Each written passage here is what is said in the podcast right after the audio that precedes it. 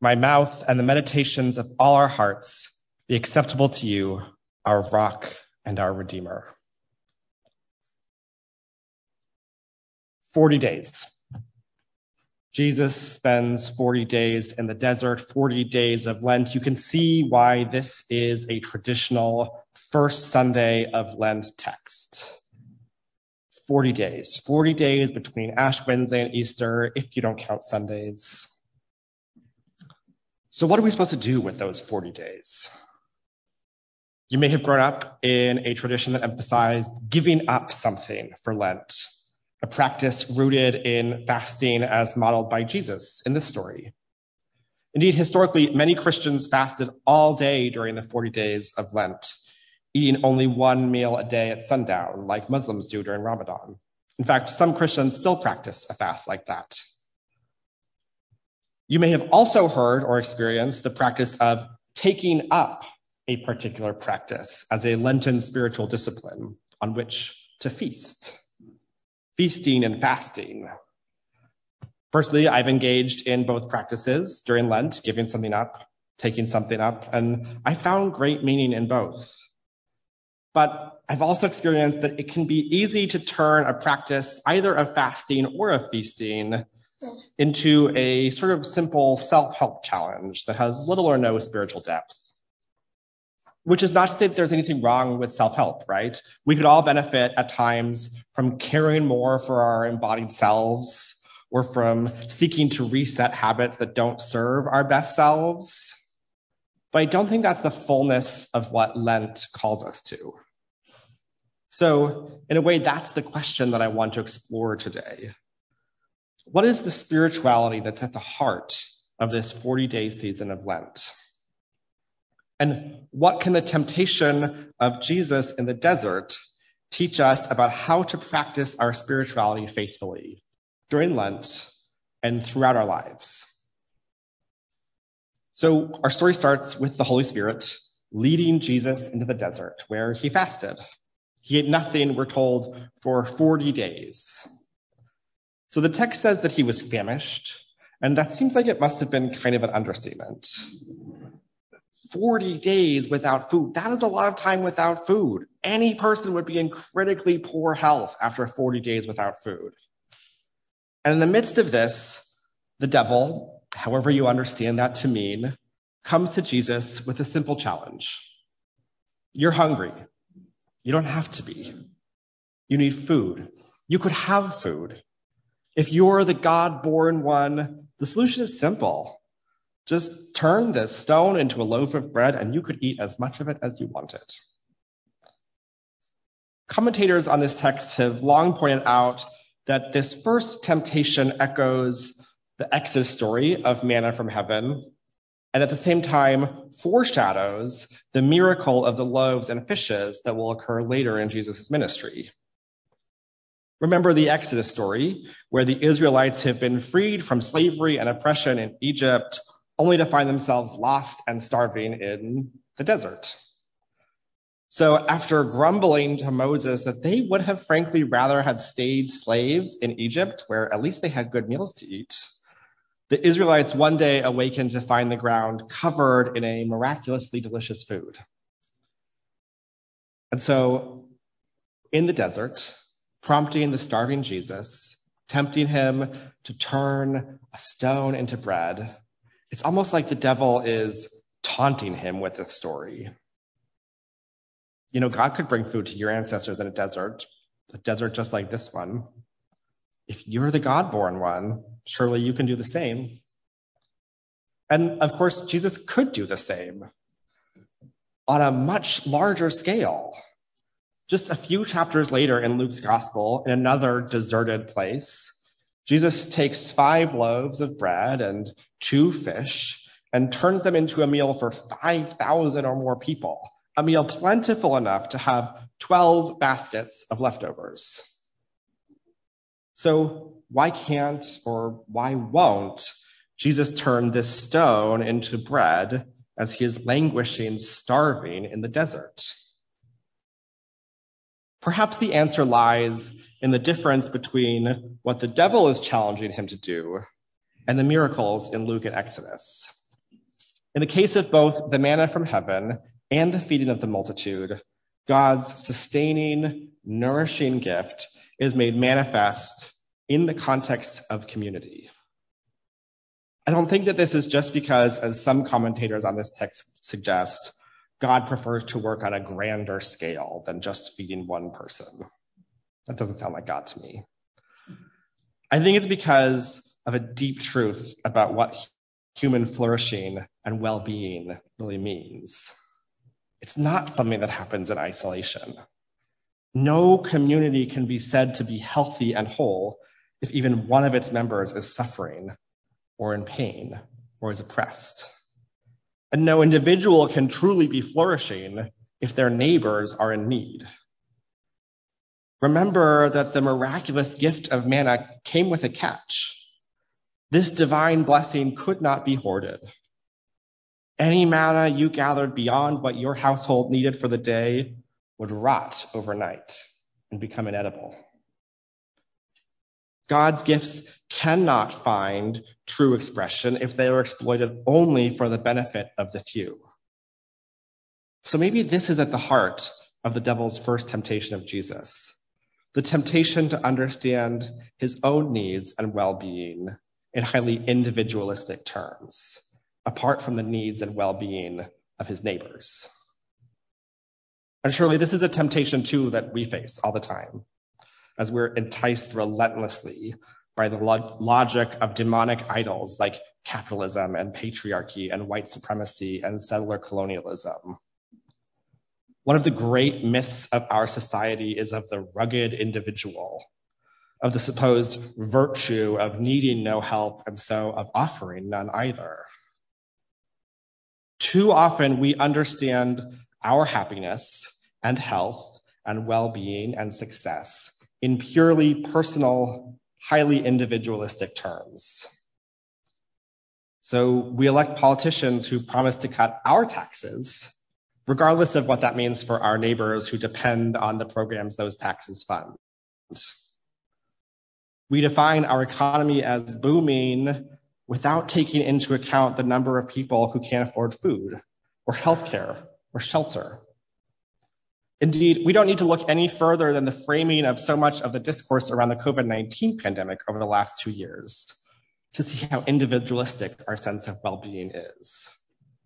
How often have we, all of us, based our behavior on what makes us individually feel safe rather than what serves the health and well being of our community? How often have we said, well, I'm vaccinated, so I'm comfortable going out because even if I get sick, it should be a mild case. Or, well, you know, I'm young, I don't have high risk factors, so I'm not really worried about getting COVID. I know that despite my better angels, I've said those things. I've thought about this in purely in terms of myself, not about what I could do to the community.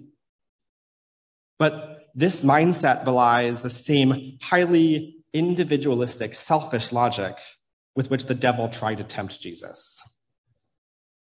But of course, Jesus rebuffed the devil's first temptation and then faced the second.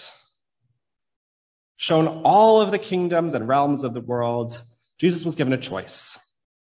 All of this could be yours, the devil said. All of the authority and glory and power that would come with the dominion over these vast realms, all you have to do is worship me. Prostrate yourself before me, and you will have power no king or emperor could ever have dreamed of. So I don't know if there's any fantasy fans here today, but for me, reading this part of the story, I was thinking about a scene in J.R.R. Tolkien's The Fellowship of the Ring. If you're not as big of a nerd as me, I will quickly tell you that the main character of the books, Frodo, has been called upon to carry and destroy the One Ring, this mystical tool by which the Dark Lord Sauron intends to conquer and subjugate the worlds. So, midway through the first book, Frodo is weary and afraid in the face of his daunting task, and he meets Galadriel, a wise and powerful elf, and he offers her the ring. And faced with his offer, she replies, And now at last it comes. You will give me the ring freely.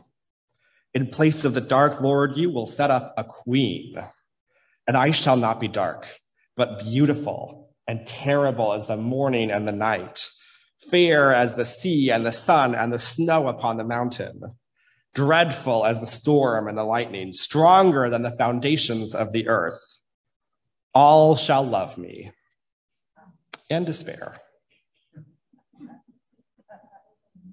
But in the story, Galadriel resists the temptation because she knows that the authority and glory she would wield through the One Ring, however benevolently she might wish to exercise it, would be rooted in the evil, violent, oppressive power that the ring represents, forged as it was with evil, oppressive intent.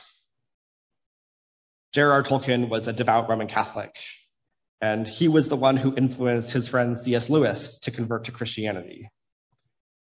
Tolkien's work is much less obviously Christian than C.S. Lewis's Narnia books, but I can't help but wonder if Tolkien had the temptation of Jesus on his mind when he wrote that scene.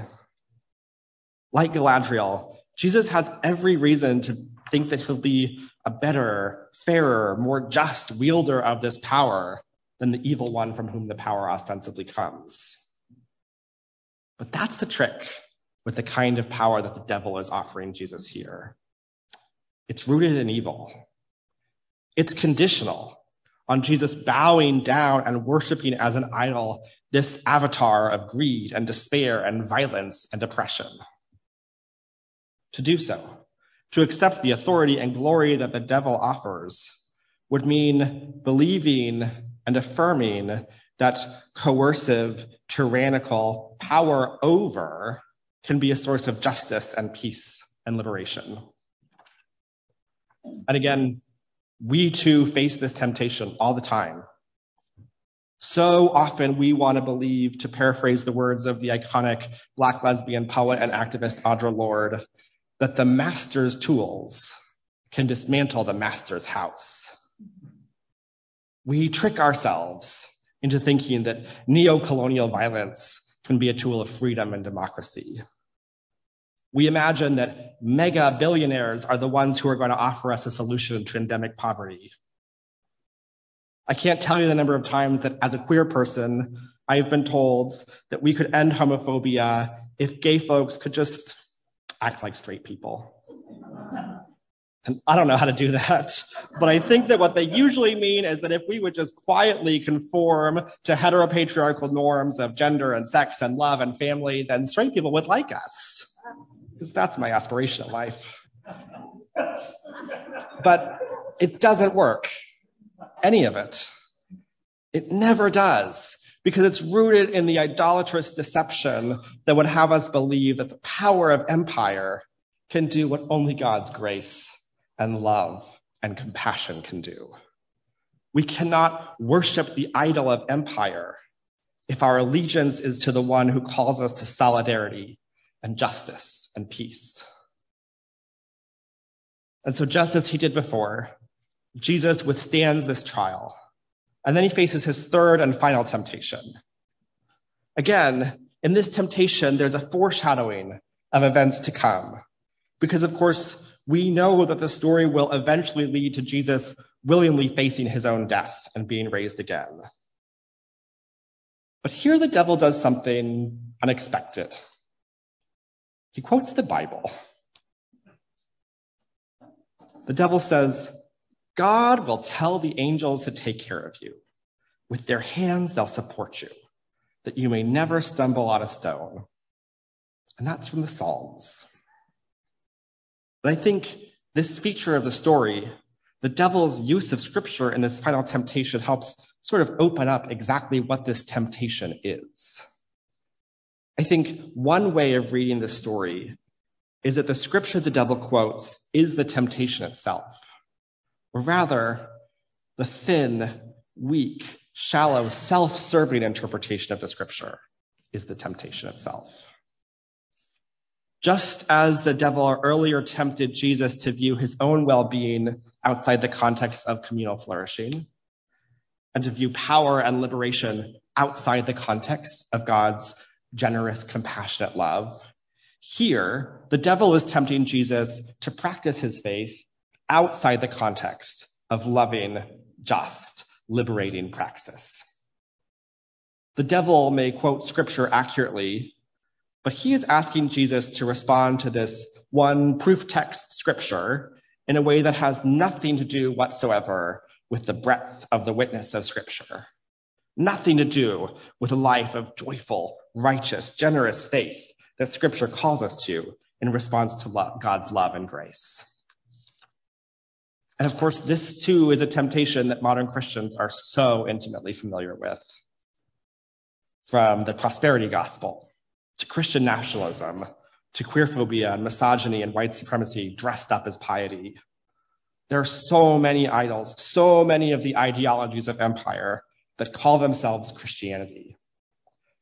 And they passionately quote scripture as they seek to distract us from God's requirement that we do justice and love kindness and walk humbly with the divine. And I know for a fact that many of us here in this room and gathered virtually know firsthand the damage that these distortions of the gospel can do. It's worth noting that Matthew and Mark and Luke all have a version of a story about Jesus being tempted in the wilderness. Mark doesn't give any details. He just has two verses and then he's done. But Matthew's account is much fuller. And it looks a lot like the account from Luke that we read today. It includes the same three temptations, but in a slightly different order. Matthew and Luke transpose the second and third temptations compared to one another. If you've read many biblical scholars, this won't surprise you, but they don't agree on why Luke might have chosen to end his version of the story with this particular temptation. Many think it may reflect a particular theological emphasis that Luke was trying to reflect. Perhaps this climactic third temptation is the thematic cord that binds the whole story together. And in that light, maybe we could read this story as one about two different ways of practicing faith. Theologian Walter Wink points out that on a superficial level, good Christians might see nothing wrong with Jesus doing any of the things the devil asks of him. I mean, why shouldn't Jesus feed himself just as he would feed the 5,000? And don't Christians confess that Christ is sovereign over all? So why not take the power and authority and glory over the nations? And isn't the heart of the gospel Jesus' eventual victory over death? So what's the big deal if it comes on a cross or from jumping off a tower? But Wink points out that our calling is not primarily to be good Christians. Our calling is to live into the kingdom of God now even as empire tries to exert its authority over us. Our allegiance is neither to be to the flag, nor to the republic for which it stands, nor even to the church, nor even to Christianity. Our allegiance is to the good news of Jesus Christ, the gospel of universal love and justice and liberation. And our practice of faith, not to mention our daily lives, should be shaped by that allegiance, by that orientation to the reign of God. It's so tempting. It would be so easy to be an ostensibly good Christian whose faith is not particularly shaped by God's liberating love. It's so tempting. It would be so easy to try and practice our faith in a way that always accommodates empire's claims on our allegiance and on our imagination and on our conscience.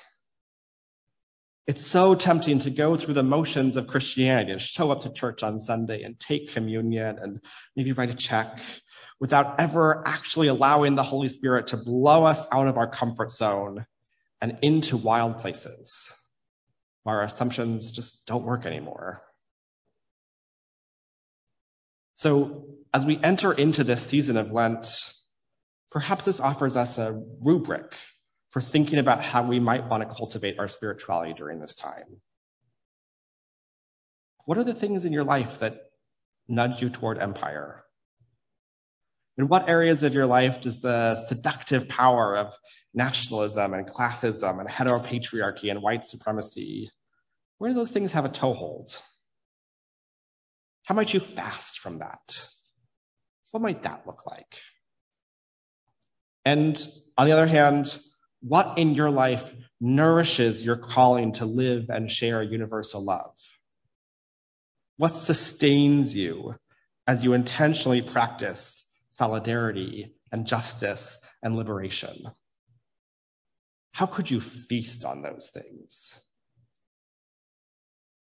Whether you choose to fast from injustice and empire or to feast on liberation and love, I pray that this Lenten season nourishes your soul, that it quenches your thirst for justice and righteousness, and brings you closer to the one who is love and to all creation. Blessings on your Lenten journey. Amen. I invite you now to your own reflection on these words.